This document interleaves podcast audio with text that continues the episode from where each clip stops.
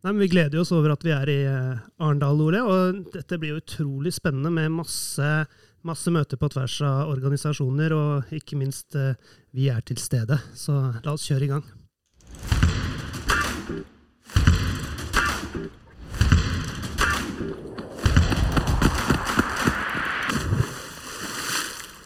Vi ønsker lytterne hjertelig velkommen til eh, Gullvaffelpodden etter en uh, sannsynligvis velfortjent ferie. Har det skjedd noe på treningsfronten i løpet av ferien, Ole? Jeg tenkte på det, vet du, fordi jeg, jeg glemte å sjekke hvor mange streker jeg hadde på, på, kjøleskapet. Og for de som ikke vet det, så har jeg et uh, nyttårsforsett som fortsatt lever, og det er jo 300 treningsøkter da, i løpet av året. Mm. Men jeg har fått spilt mye golf, begynt å løpe litt igjen etter koronaen. Maraton neste? Ja, jeg tror ikke vi skal starte der. Nei. Ta triatlonen. Det er greit å starte på driving rangen også, med noen få løpeturer. Men vi har i hvert fall fått lada batteriene. Jeg har fått eh, lada batteriet, og gleder meg veldig til et, eh, nok et halvår da, med kåringer av gullvaffelpris hver måned.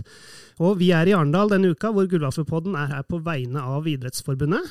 Skal formidle mye av det som skjer eh, her under Arendalsuka. Og dette skjer jo da i tett samarbeid med NIF sentralt, og vi slipper to episoder. Da blir det kåring av en bonusgull, i hvert fall denne uka. Og Arendalsuka er jo en arena der organisasjoner og politikere møtes eh, og har politikerverksted, eller verksteder. Hvordan ville man sagt det på, på haldensk? Politikerverksteder? Verksteder? Ja, okay. Veldig ja. likt. Eh, men det er jo for å diskutere samfunnsutfordringer og finne løsninger. Eh, og her er idretten representert. Hvorfor er, er vi det, Ole? Nei, her ønsker jo vi å få fram den norske idrettsmodellen som vi er så stolte av. Og da er jo Arendalsuka en fantastisk arena for samtaler og diskusjon. Synes jeg, i hvert fall. Ja, det er jo liksom speeddating med politikere og det offentlige og ulike organisasjoner. Um, ja, idretten er jo i aller høyeste grad en del av, av eh, samfunnet, så vi ønsker jo å, å, å fortelle om verdien av den norske idrettsmodellen sette den i fokus. Og hvilke temaer er det idretten tar opp i, i år her? Eh, det vi skal snakke om her i år, det er jo bl.a. paraidrett. Og det er eh, anlegg og inkludering. Ja. Mangfold og inkludering. Takk. Eh, men i dag har vi fokus på inkludering. I idretten og samfunnet, og paraidrett. For de som er født med en funksjonsnedsettelse eller har fått nedsatt funksjon i løpet av livet, Um, så Vi diskuterte dette her litt før sending. Hva er egentlig paraidrett? Har du tenkt noe mer på det? Jeg har tenkt noe mer på det, og det som slo meg litt, er at mange ofte kombinerer paraidrett med toppidrett. Men det ja. mange kanskje ikke er så klar over, og vi spesielt ønsker at flere skal være klar over, det er at man kanskje ikke skal lenger enn sitt eget idrettslag, hvor man finner et lavterskeltilbud hvor, man kan, øh, hvor det er paraidrettstilbud i idrettslaget. Ja, og i det hele tatt uh, blitt tilrettelagt for det. Mm. Eh, og dette kan man jo finne mer informasjon om på paraidrett.no. Eh, og det fins jo egentlig fire målgrupper som, som, NIF har. Det er jo de med bevegelseshemming, eh, hørselshemming, eller synshemmede, da, og utviklingshemmede. Vi skal snakke med noen av de involverte i, i dette seminaret eh, om inkluderingsarbeid i idretten som, eh, som, skjer her i Arendal. Men først så har vi vært så utrolig heldige å få besøk av Thomas Jacobsen. Tidligere paraidrettsutøver, som kjelkehockeyspiller og sitski-utøver. Og tusen takk for at du ville snakke med oss i Gullvaffelpodden, Thomas. Jo, tusen takk for at dere ville ha meg. Ja, Vi har veldig lyst til å bli eh, bedre kjent med deg, for du, du var jo en veldig aktiv eh, gutt fra Fredrikstad, eh, som etter hvert fikk en, en forkjærlighet for eh, innebandy. Stemmer. Drev du med flere idretter? Eh, nei, ikke da. Da var det litt spissa mot innebandy, da, spesifikt. Ja. Og du er jo en av de som har vært utsatt for ikke bare én, men to eh, ulykker, egentlig livstruende ulykker, som endrer med livet ditt to totalt. Mm. Eh, hva skjedde den første gangen? Nei, Vi spilte innebandykamp, og så var det en som eh, ja, takla meg. da. Og så ja, ble jeg lam, da. Mista følelsen i begge bena. Eh, og dette skjer da på en seriekamp, eller var det Ja, vanlig seriekamp. Um, er, det, er det når en sånn takling som kanskje kunne skjedd overalt, en meningsløs takling, eh, hva husker du fra det øyeblikket? Ikke så veldig mye. Jeg husker at jeg lå ute i gangen etterpå. Og da um, sa jeg til gutta på laget at de måtte rette ut bena mine. Men da lå de allerede rett ut. Ja. Da så jeg egentlig på blikket deres da, at det her eh, er ikke bra. Hm. Ja. Og, og da, det var da du skjønte alvoret i det, på en måte? Nei, alvoret i det skjønte jeg ikke før jeg kom på sykehuset. Og han legen spurte om jeg måtte på do tisse. Og så sier jeg nei, så jeg må ikke tisse. Jo, jeg tror du må det, sier han. Nei, jeg merker jo at jeg må tisse sjøl. Nei, så vi kom han tilbake da med en sånn ultralyd. Skanna blæra, og så jo, du må tisse. Og så, ja, Ja. inn med et kateter, og så ut kom det 900 milliliter. Oi. Så da måtte jeg tisse. Ja, da, da tror jeg jeg hadde måttet vært på do, i hvert fall. Uh, hvor gammel var du? Det jeg glemt å 21. 21. Var Da, det, da ikke nå. ja, ja, da ikke nå, der. Da er det litt, litt eldre utgave som sitter her. Eh, var det på en måte den, eh, den eh, indre kampen, var den, eh, den må ha vært ganske hard? Den var tøft å begynne med, selvfølgelig. Du Må jo lære deg alt på nytt. Sitte, gå på do, kle på deg. Så var det den fysiske kampen som møtte deg først? Eller var det begge deler sikkert? Ja, begge deler, egentlig. Men eh, det er klart, den mentale biten var jo der ja, en god stund. Før han snudde. Ja, når, eller hva hva gjorde at du bestemte deg for å på en måte Dette skal jeg klare. Altså seire, altså tørke tårene. Um, for jeg tipper jo at det var noen mørke tanker der òg. Ja, det var det helt klart. Det var jo um, ikke alltid like lett og like gøy. Det var det ikke. Altså når, når bestemte du deg, eller var det noe som skjedde som gjorde at du tenkte at du skulle mestre det nye livet? Det var to ting. Uh, første var han som bodde på naborommet mitt. Uh, var en dag hvor jeg hadde det jævlig kjipt. Satt jeg på PC-en, og så kom han inn, og så la han armen rundt meg, og så sa han at den som gir seg, er en dritt. sa han. Og så ut igjen, og så så jeg ikke han noe mer. Uh, og så tenkte jeg at Han var hardere skadd enn meg, da. Og da tenkte jeg at okay, hvis han som har det verre enn meg, kan være positiv, så må jeg klare det, på en måte. Og så den andre var jeg møtte en som skulle få en stor betydning for meg senere, da, på en messe. Um, som gjorde at jeg òg Hva slags messe var det? Det var en hjelpemiddelmesse som var på Lillestrøm. Ja. Hvor de da stilte ut forskjellig Ja, det var jo ikke bare kjelkehockey som jeg endte opp med, da, men det var jo alt mulig. Fra langrenn til alpint og ja, alt mulig. Uh, uh, ja hva, hva het han som, eh, som, som fikk deg på den messa? Ja, han som fikk meg på messa, det er jeg ikke sikker på hvem var. Nei. Men han som si, fikk meg fra messa, holdt jeg på å si, eller han som fikk Ja. meg inn i kjelkehockey, da, han heter Rolf Einar Pedersen. Rolf Einar Pedersen. Men så du etter utstyr for å starte med kjelkehockey på den messa? Nei, jeg visste ikke hva kjelkehockey var engang. Så jeg dro dit egentlig for å se på muligheten til å kjøre på ski jeg, sammen med kameratene mine. Og sånn. Og så hadde han eller han jobba i et firma da, som hadde stand der. Og så sto det utstilt eh, kjelke og hockeykøller og alpint og langrenn og sånt. da. Så sto jeg og kikka på sittskia og spurte litt om det, og så sa han at eh, det er ikke du han som skadet seg på innbanebanen? Jo, sier jeg det. Ja, men du skal drive med det her, sa han. Så visste meg en kjelke, og så visste meg noe video på åssen de gjorde det sånn, og så tenkte jeg ikke noe mer på det. Vi utveksla mail og telefonnummer og sånn, og så tenkte ikke jeg noe mer på det. Og så uka etter så fikk jeg meldingene at jeg kunne komme dit og dit og møte liksom folk og sånt, da, og kjenne litt på det. Og så ignorerte jeg det. Jeg tror at det nesten gikk et år Ja. før jeg takka ja, da. Og han sendte sikkert en melding hver uke. For han, han, det han skjønte, som ikke jeg skjønte, da, var at det, verdien jeg hadde av det, den så ikke jeg. Så han så den, da.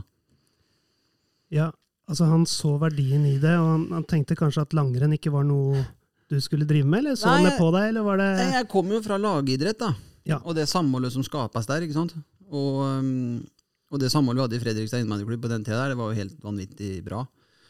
Og um, jeg har på en måte drevet med lagidrett hele livet, så han skjønte jo det på meg, at jeg kan ikke drive med noe individuell idrett, på en måte. Så han ga seg jo ikke, han, før han fikk meg med på, på en samling. da. Og hva slags gjeng er det som eh, møter deg da, eh, oppe på eh, Var det ikke Olympiatoppen du møtte kjelkehockeylandslaget? Jo, stemmer det. Jeg ble jo invitert dit, og så mm, Ja. Hvis man møter dem første gangen, så tror jeg man får litt sjokk. For det er en galgenhumor uten sidestykke. Det er folk uten ben, det er folk med ett ben, det er folk i rullestol, det er masse forskjellig, da. Og ingen av dem tar seg sjøl høytidelig i det hele tatt. Så um, galgenhumoren sitter løst. ja, men det er viktig, tenker jeg uansett. Men eh, det er litt sånn sprøtt å tenke på. Men var det, var det dette var folk i eh, hva, hva, gjorde, endra de noen holdninger hos deg? Ja, de fikk jo meg til ikke synes synd på meg sjøl, blant annet. da. For det skjønte jeg veldig fort at det hjelper ikke. Um, og så lærte de meg jo at det går an å leve selv om. Uh, alle bodde jo for seg sjøl, holdt jeg på å si, og mange hadde jo unger og, og, full jobb og sånt noe, så det var jo ikke, det var ikke noen forskjell fra dem og dere, holdt jeg på å si. Det var jo kanskje et vendepunkt for deg? Ja, uten tvil. Ja. Det var det. Men uh, jeg husker jo på den samlinga så var det en 15 km rullestol piggetest i Maridalen i Oslo. Og den er ganske kupert. Og de andre guttene på laget hadde sånne fancy rullestoler som var laga for det. da. En trehjulsrullestol med store hjul og litt ratt og brems, og ordentlig staver. Og så kom jeg da i en vanlig rullestol med noe hjemmesnekra staver, holdt jeg på å si, og litt sånt noe. Og så han beste det var faktisk Rolf Einar. da. Han tror jeg pigga den runden 15 km på ja, så vidt over halvtimen eller noe. Ja. Og så tror jeg jeg kom på sånn 1 time og 47 eller noe sånt. Noe. Så, Men det hadde vel litt med utstyr å gjøre der, tenker jeg? Jeg kan jo ikke si bare utstyret. Nei, nei, ja, det kan vi godt. Her kan vi gjøre det. Uh, er avhengig av godt, uh, godt utstyr, så, så, kan vi si det. Men det høres jo ut som han der eh, Rolf Einar, um, som maste og maste på deg, starta denne opplevelsen din da, om å bli inkludert og oppleve en ny arena for mestring. Han var jo den som fikk meg inn i det miljøet. Uten tvil. Hadde det ikke vært for han, så hadde jeg aldri, sikkert aldri begynt. på en måte. Og, så, ja, og han, han ga seg jo ikke. Nei, Og da starta liksom dominoeffekten. Ja, gjorde det, absolutt. I Gullvaffelpodden så snakker vi jo om sånne typer som er eh, litt over gjennomsnittet engasjert. og Virkelig brenner for, eh, for visjonen vår. Altså idrettsglede for eh, absolutt alle. Mm. Men også snakker vi jo om alle andre frivillige som er med, da. Uansett om de står i kiosken, på arenaen sin hos idrettslaget sitt, eller kjører til og fra kamper. Og vi har lyst til å kjøre en ny nominasjonsrunde i høst. Så um, For vi trenger jo nominasjoner for å kunne kåre noen. Så jeg lurte egentlig på, Thomas, om du hadde lyst til å høre på vår type, eller vår definisjon, kan du kalle det, da, av hva en gullvaffel egentlig er? Ja, veldig gjerne.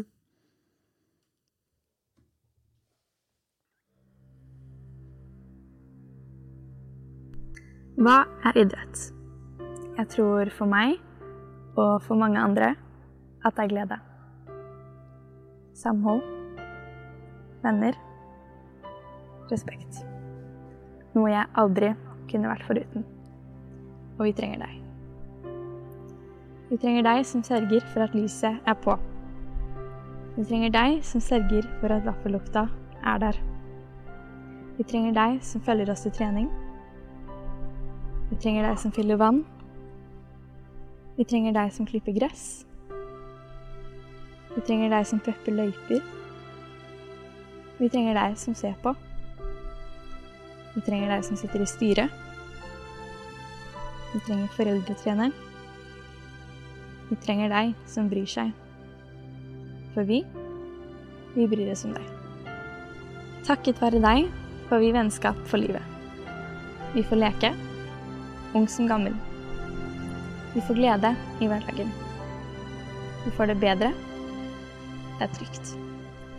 Takket være deg er de fleste av oss aktive hele livet. I 2022 er det frivillighetens år. Ildsjelene skal hedres. Vi kaller det for gullvafler. For oss er dere nettopp det. Gull. Gull verdt.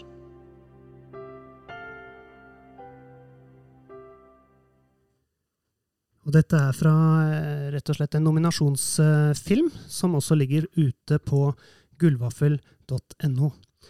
Ehm, Thomas, du starta med kjelkehockey på landslaget, og du blei lagkaptein. Mm. Eh, hvordan var det å bli, eh, bli kaptein for det laget? Det var ganske surrealistisk opplevelse, egentlig, i og med at jeg hadde spilt så kort tid som jeg hadde. Og um selvfølgelig en stor ære da, å få den scenen på brystet. Og um, ja, det var uh, stort. Det høres ut som du er en sånn uh, mediator. Altså du klarer å uh, eh, altså Du er typisk lagspiller, da. At du kan eh, være den som klarer å, å eh, bevare laget og roen, kanskje. litt sånn, Det er sånt inntrykk jeg får, eh, får av deg. Er det, er det sånn du ser på deg sjøl? Til en viss grad, kanskje. Men når det blir litt eh, kok, så er jeg ikke den første som backer unna heller. For å si det sånn. Men igjen da, så ser jeg på det som en kaptein skal stå fram. Um, når vi hadde med oss noen juniorer på laget og sånt, som var unge, da, og de fikk eh, kjørt seg litt, så gikk jeg imellom ganske ofte, ja. Ja. Og du eh, gikk i bresjen også på banen. Den første skaden fra innebandyen den var i 2008. Men i 2011 så skjer det igjen. Eh, en ny skade. Hva er det som skjer da? Nei, jeg gjør egentlig Jeg kaller det for sånn rookie mistake, da, at jeg ser ned. Og da, Vi spilte mot USA, og så har de masse dobbelamputerte. da. Og De har jo naturlig nok ikke ben. Og de får ekstrem fart på ekstrem kort avstand. Og så ser ikke jeg han ene som kommer mot meg. Så når jeg går mot pucken, eller sklir mot pucken, og så ser jeg ned hvor pucken er, i det sekundet jeg ser opp, så er han rett foran meg. Altså sånn nesten treffer meg allerede, da. Så jeg eh, ja, gikk på en smell. Mm. Eh, du blir eh, midlertidig lam fra halsen og ned. Eh, og da, da tenker jeg at mange tanker må ha gått gjennom eh, huet. Altså da hva, som, hva, hva tenkte du da? Tenkte du noe, eller ble, ble du brakt til sykehus med en gang? Eller hvordan var dette, liksom, den eh, situasjonen? Jeg lå på isen litt, rann, eller en stund, hvor lenge aner jeg ikke. Og så var det ambulansesykehuset, ambulanse til sykehuset, og så etter hvert så endte jeg opp i en seng på et rom. Um, ja. Hvem var det som var sammen med deg da? Nei, det var uh, hun på hun fysioen på landslaget, da. Og, um, og selvfølgelig så var mamma med som tilskuer da, på den turneringa der, Ja. så det var jo ikke helt uh, heldig sånn sett. Men, eh, men det var godt å ha noen kjente fjes der, da, for å si det sånn. Ja. Um, for du visste jo ikke egentlig da hva som kom til å skje. Nei. Hva var de mørkeste tankene dine da?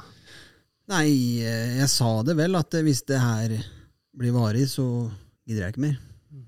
Men eh, når jeg tenker på det etterlig, åssen i alle dager skal jeg klart å gjøre noe med det? Nei, du kunne jo ikke Altså, hva Jeg tenker noen hadde fått uh, klart å tenke noe uh, positivt ut av det òg, men det var ganske mørkt. Eh, Fikk du tilbake følingen, eller følelsen i fingrene først? Ja, det gjorde jeg. Og så satt jeg i dusjen en dag på Ullevål, og så plutselig så bare kom det tilbake. Følelsen tilbake i Ja. overkroppen? Ja. Det var en nakkerystelse, da. Ja. Var det det som er Ja. det du ble fortalt? Ja. Så da, da prøvde, du på, prøvde du deg på kjelkehockey på nytt? ja, jeg prøvde det etter hvert. Og så um, fikk jeg litt flashbacks, faktisk, til den smellen. da. Den så jeg ikke helt komme. Og så um, ja, blei det Det var faktisk Helene Olafsen som dro meg med opp i Tryvann. Og så um, prøvde vi å kjøre litt ski, da. Hun sto på snowboard, og jeg kjørte sittski. Så det var uh, Ja, det funka, det. Jeg hadde prøvd litt før også, så det, men jeg var ikke noe, var ikke noe racer. Da blei du eh, sittskier og drev med alpint? Ja, det begynte jo veldig smått, da, for det tok jo tid. Men eh, etter hvert som en kom med i klubb, og, og en som heter Mats Andreassen, jobber i Idrettsforbundet for øvrig eh, Han og jeg vi fant tonen, og så blei det til at vi kjørte for Aron skiklubb i Drammen. Og da Mhm. satte vi oss et hårete mål. Hva er, eh, som alpinist, eh, paraidrettsutøver, hva er noen av forskjellene på funksjonsfriske og paraidretten? Er det samme løype som eh, alpinkjørerne, eller er det en helt annen trasé? Nei, de er veldig like. Vi kjører stort sett de samme. Bortsett fra type sånn kidsbil og de helt sinnssyke, da. Men har ikke lyst til å kjøre heller, så det går bra. Du har jo eh, en bransjemedalje fra Vancouver Paralympics med deg i sekken. Eh, og så kom du også da til Sotsji. Ja. Har du noen gode historier fra Sotsji? Eh, faen, det begynner å bli en stund siden òg, må jo tenke nå. Men eh, siden du spør, så har du vel sikkert uh, catcha noe. Ja, nei, jeg bare hørt liksom, noen rykter om at det gikk jo ikke helt som du hadde håpa. Nei, det gjorde ikke det. Jeg hadde jo Jeg, jeg satte meg et personlig mål om topp ti i, um, i super-G, for det var jeg på en måte, det beherska jeg best. da. Um, Finn Aamodt sa alltid til meg at fett er fart, og det, jeg var, er ganske tung i kroppen. da. Og så eh, gikk det ganske brukbart. Jeg vet ikke åssen jeg lå an, ja, men eh, jeg gjorde i hvert fall det jeg kunne. da, Og så var det vel nest siste eller tredje siste porten eller noe. Så husker jeg faktisk, når jeg kjørte ned det bratteste terrenget kom meg brukbart gjennom det, at faen, det her går bra, liksom. Nå kommer du til mål, da. Og så var det litt av flate før vi bikka ned i målhoppet, og så var det prøv å tenke, en høyresving og en venstresving, og så ut på målsletta, tror jeg. Og så var jeg litt for glad litt for tidlig, så da røk jeg ut i nest siste, eller tredje siste porten. Du, du feira litt for tidlig? Inni, inni, meg, ja. ja. Eh, for de som ikke veit eh, hva sitski er, kan du forklare hva, hva, du sitter på? Det er egentlig et sete som er skrudd fast på en ramme. Eh, og på den ramma så er det en motocrossdemper, rett og slett. Støtdemper. Og så har du én ski under, og så har du to krykkeski i hver hånd. Er dette noe du bare alle kan få tak i, eller er det dyrt, eller er det eh, Jeg bare tipper at et, en sånn sitski kan koste litt penger. Den kan koste ganske mye penger, men, eh, men alle kan få tak i, ja. Det kan man. Hvis man har penger, ja. Ja, eller nødvendigvis ikke det, men man får jo av hjelpemiddelsentralen òg. Mm. Eh, var du tilbake til kjelkehockeyen igjen, eller? Ja, det var jeg. Jeg begynte vel tok det opp igjen i 2000 og sent 14, tidlig 15, minst jeg husker. Hvis jeg mm. ikke husker helt galt. Men slutta du med alpin? Ja, ja, det gjorde jeg. Og Hvorfor gjorde du det? Nei, Det blei dyrt. Og så um, hadde jeg lyst til å prøve meg på hoggen igjen. Mm. For det Ja, det som er litt artig, da, som jeg hva skal jeg kalle det, bomma litt på, er jo at individuell idrett er jo òg en lagidrett. Du er jo bare individualist de minuttene eller de timene du går på ski alene. da. Enten kjører nedover eller bortover. Eller så er man jo et lag. Og uh, Mats og jeg, vi var et lag, og så Ja, jeg savna Kjelkåge-gjengen litt, da. Ja. ja, for dere var et godt miljø. Og du fikk kanskje god hjelp på Olympiatoppen også? Ja, ja, ja, absolutt. De, ja, de stilte veldig opp. Ja. Um, men etter, eh, etter, altså Du kom tilbake til Kjelkåken, og så, eh, så prøvde du deg litt igjen der. Hva, hva, gjorde du etter det? Nei, Samtidig som jeg begynte å jobbe, jeg begynte å kjøre gravemaskin da, i eh, 2016-ish, eh, oppe i Nord-Norge. For en jeg delte rommet på Kjelkåkelandslaget, han jobba der oppe. Satt over i rullestolen. Og så dro jeg opp til han og besøkte han. Han hev meg inn i en gravvær, og så syntes jeg det var jævlig gøy. Så da eh, spurte jeg om ikke han kunne ordne meg jobb. Jo, han skulle se hva han ordna. Og så blei det VM året etter, og da delte vi rom igjen. Og da sa han at eh, du, nå har jeg ordna deg jobb, så nå kan du begynne liksom på, sommeren, da.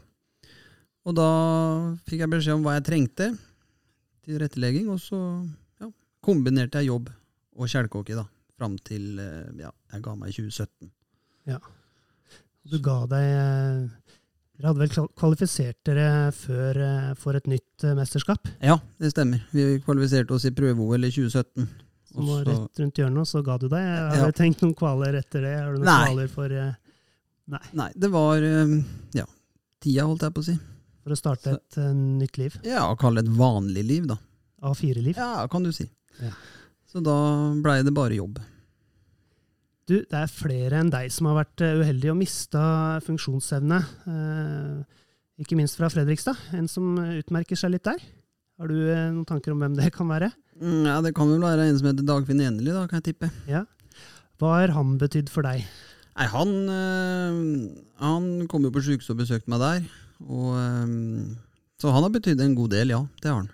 Absolutt. Ja. Hva han, altså, hva skjer når du møter han? Nei, hva skjer? Vi gir hverandre en high five eller low five, da, eller hva jeg skal si. Og så sitter vi og preker om ting og tang. og ja. For du, eh, Ole, du mener du har lest en sånn, et, et intervju i eh, et blad? Ja, jeg leste jo mm, eh, et intervju om deg fra Isaksen. Mm. Og du har vært inne på det med galgenhumor. Og du, du, hadde et sitat der som jeg, da begynte jeg å flire litt. Du en om å, hadde en drøm om å bli snekker, sa du, ja. i det intervjuet. Ja. Men så var det én ting som gjorde at den drømmen ble litt vanskelig. Husker du hva du sa da? Nei. at det ble jævla lave hus. Ja, det blir jo det. og, og det flirer jeg litt av. Men en ting som slo meg mens jeg leste intervjuet, eh, det var eh, Og da tenkte jeg på Dagfinn Finelli. Jeg er jo Start-fan, så jeg husker jo den kampen i 2005 godt, Mm. hvor Start ikke tok seriegull. Eh, Men den positiviteten altså Det bare skinner igjennom. Jeg sitter og leser på en skjerm, og jeg klarer å forstå at du er så positiv til livet. Eh, Og da begynte jeg å tenke Har han inspirert deg, på en måte? Fordi han òg er jo veldig positiv og har den tanken at han skal prøve å gjøre det beste ut av det hele tiden. Det har han nok absolutt gjort, ja. Mm. Det, det kan jeg si. Og når du ser eh, han som holdt på å si, sliter med sitt, da, og likevel kan være positiv, så ser ikke jeg noen grunn til at jeg med flere ikke skal være det. Mm. på en måte. Mm. Så det, han har inspirert meg absolutt. Mm. Det har han. Og her er mange å lære. Mange mye å lære. Ja, eh, Hva ligger i betydningen av det å tenke positivt, ikke minst? Eh, Har du vært bitter i forhold til skaden? Eh, ja, det har jeg. Men eh, ikke på veldig, veldig, veldig mange år. Nei, Det er bra. Ehm, nå tenkte jeg vi skulle over til noe, noe som er essensen, ja, Ole. Og det er jo kåring av månedens gullvaffel. Mm. Og i dag, Thomas, så er vi faktisk så heldige at vi skal få lov til å få se en hyllest av Månens gullvaffel live. Og temaet for denne måneden her er jo paraidrett. Og den personen her kan faktisk ha hatt eh, mer betydning for deg enn hva du kanskje tror selv.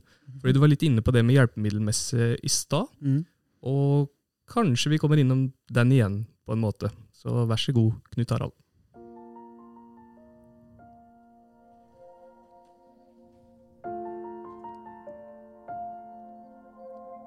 Gullvaffelen går til avdøde Vigdis Mørdre, som var en liten kjempe innen paraidrett. Vigdis ville at alle med funksjonsnedsettelser skulle få muligheten. Muligheten til å oppleve mestring, fellesskap og idrettsglede. Hun ville vise hva idretten kan bety for mennesker som blir brått skadet, eller som har en medfødt funksjonsnedsettelse. Og hun ga råd mange råd. Hun er L-innebandyens mor, og skal ha mye av æren for at L-innebandy ble innført i Norge. Hun var den som etablerte idrettsleiren i Hurdal, som har 20-årsjubileum i år. Selv har hun gull fra Paralympics og mange NM-gull i teppecurling. Dette vil hun ikke ha trukket fram selv. Vi hyller Vigdis mørdere med denne gullvaffelprisen for et livslangt arbeid for paraidrett.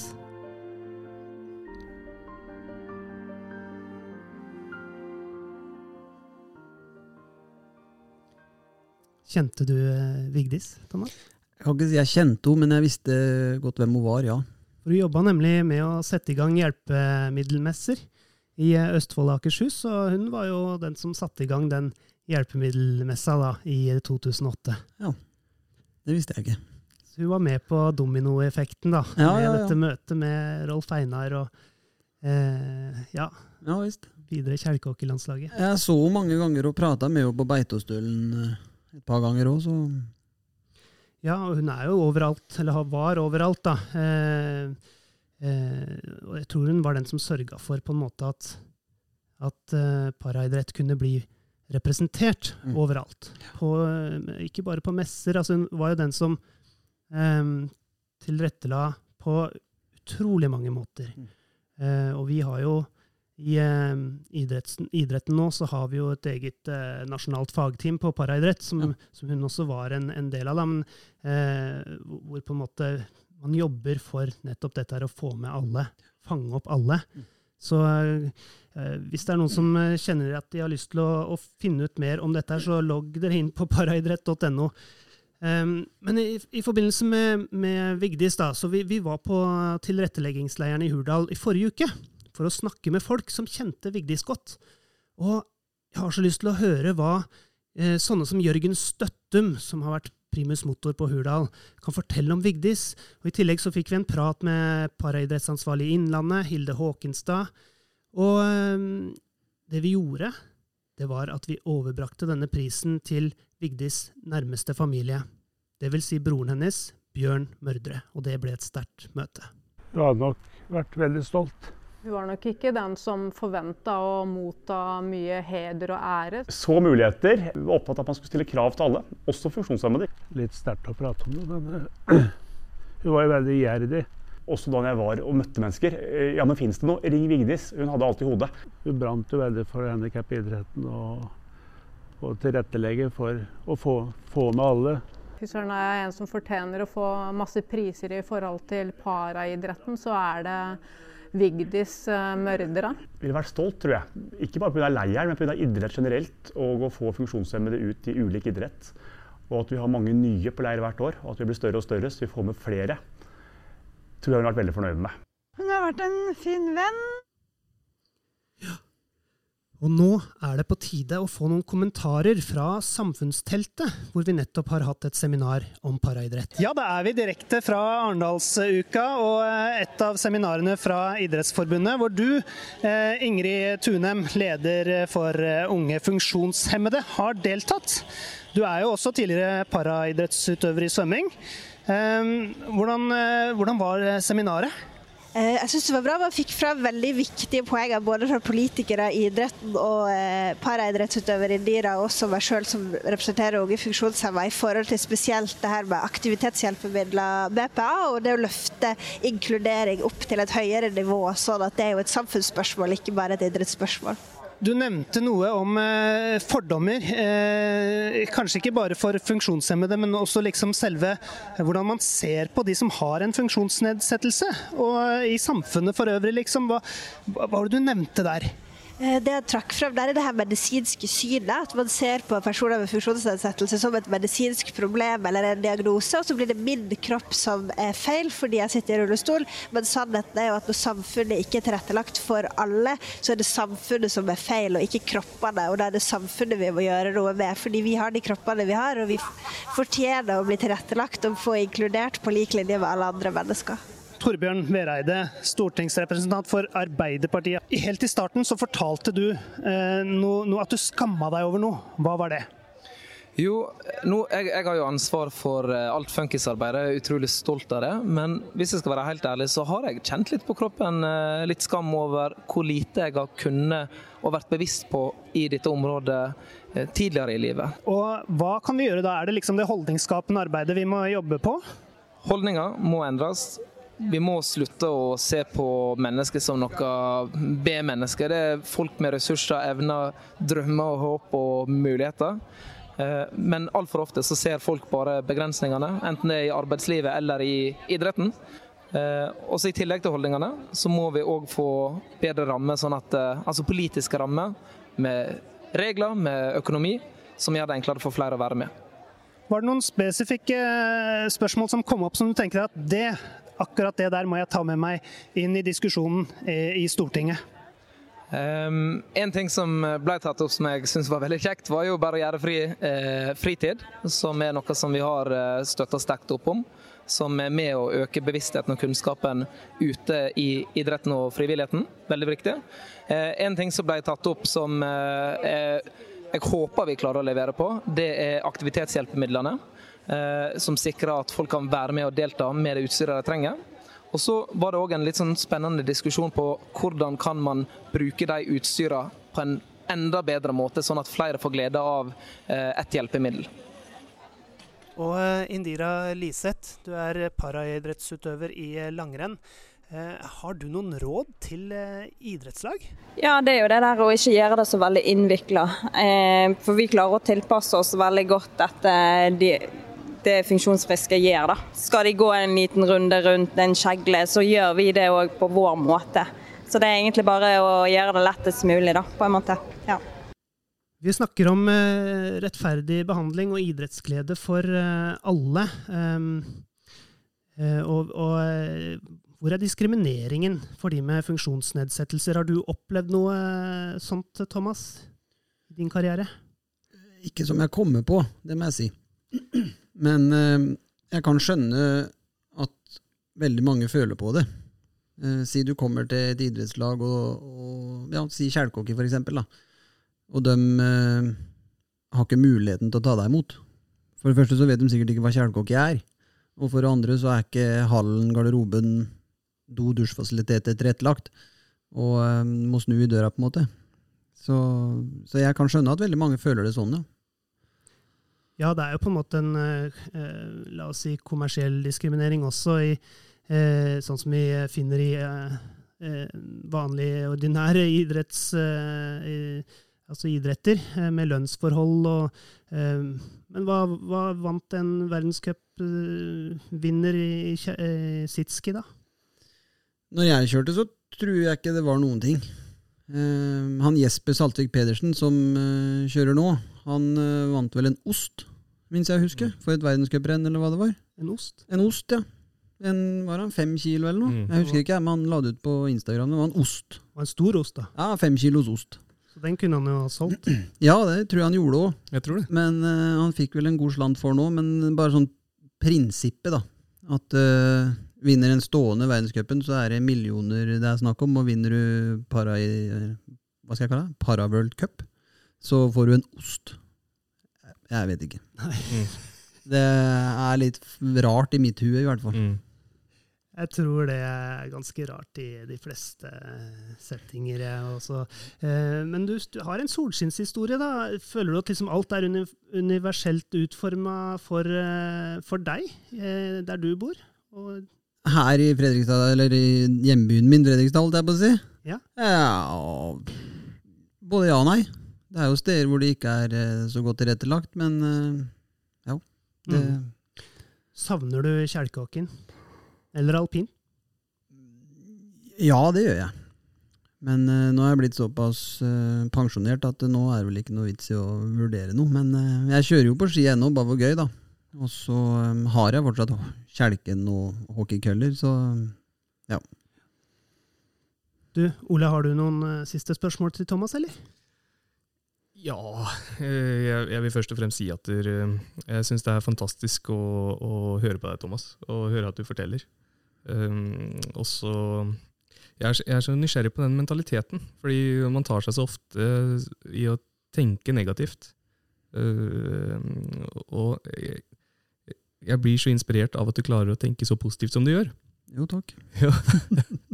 Eh, det var kanskje ikke et spørsmål. Nei, nei men jeg syns det er en uh, veldig fin uh, avrunding av uh, seansen med Thomas. Og vi, vi sier jo bare tusen, tusen takk for at du tok deg tid til å snakke med oss. Du har en veldig sterk historie som vi ønsker å formidle videre, så tusen takk.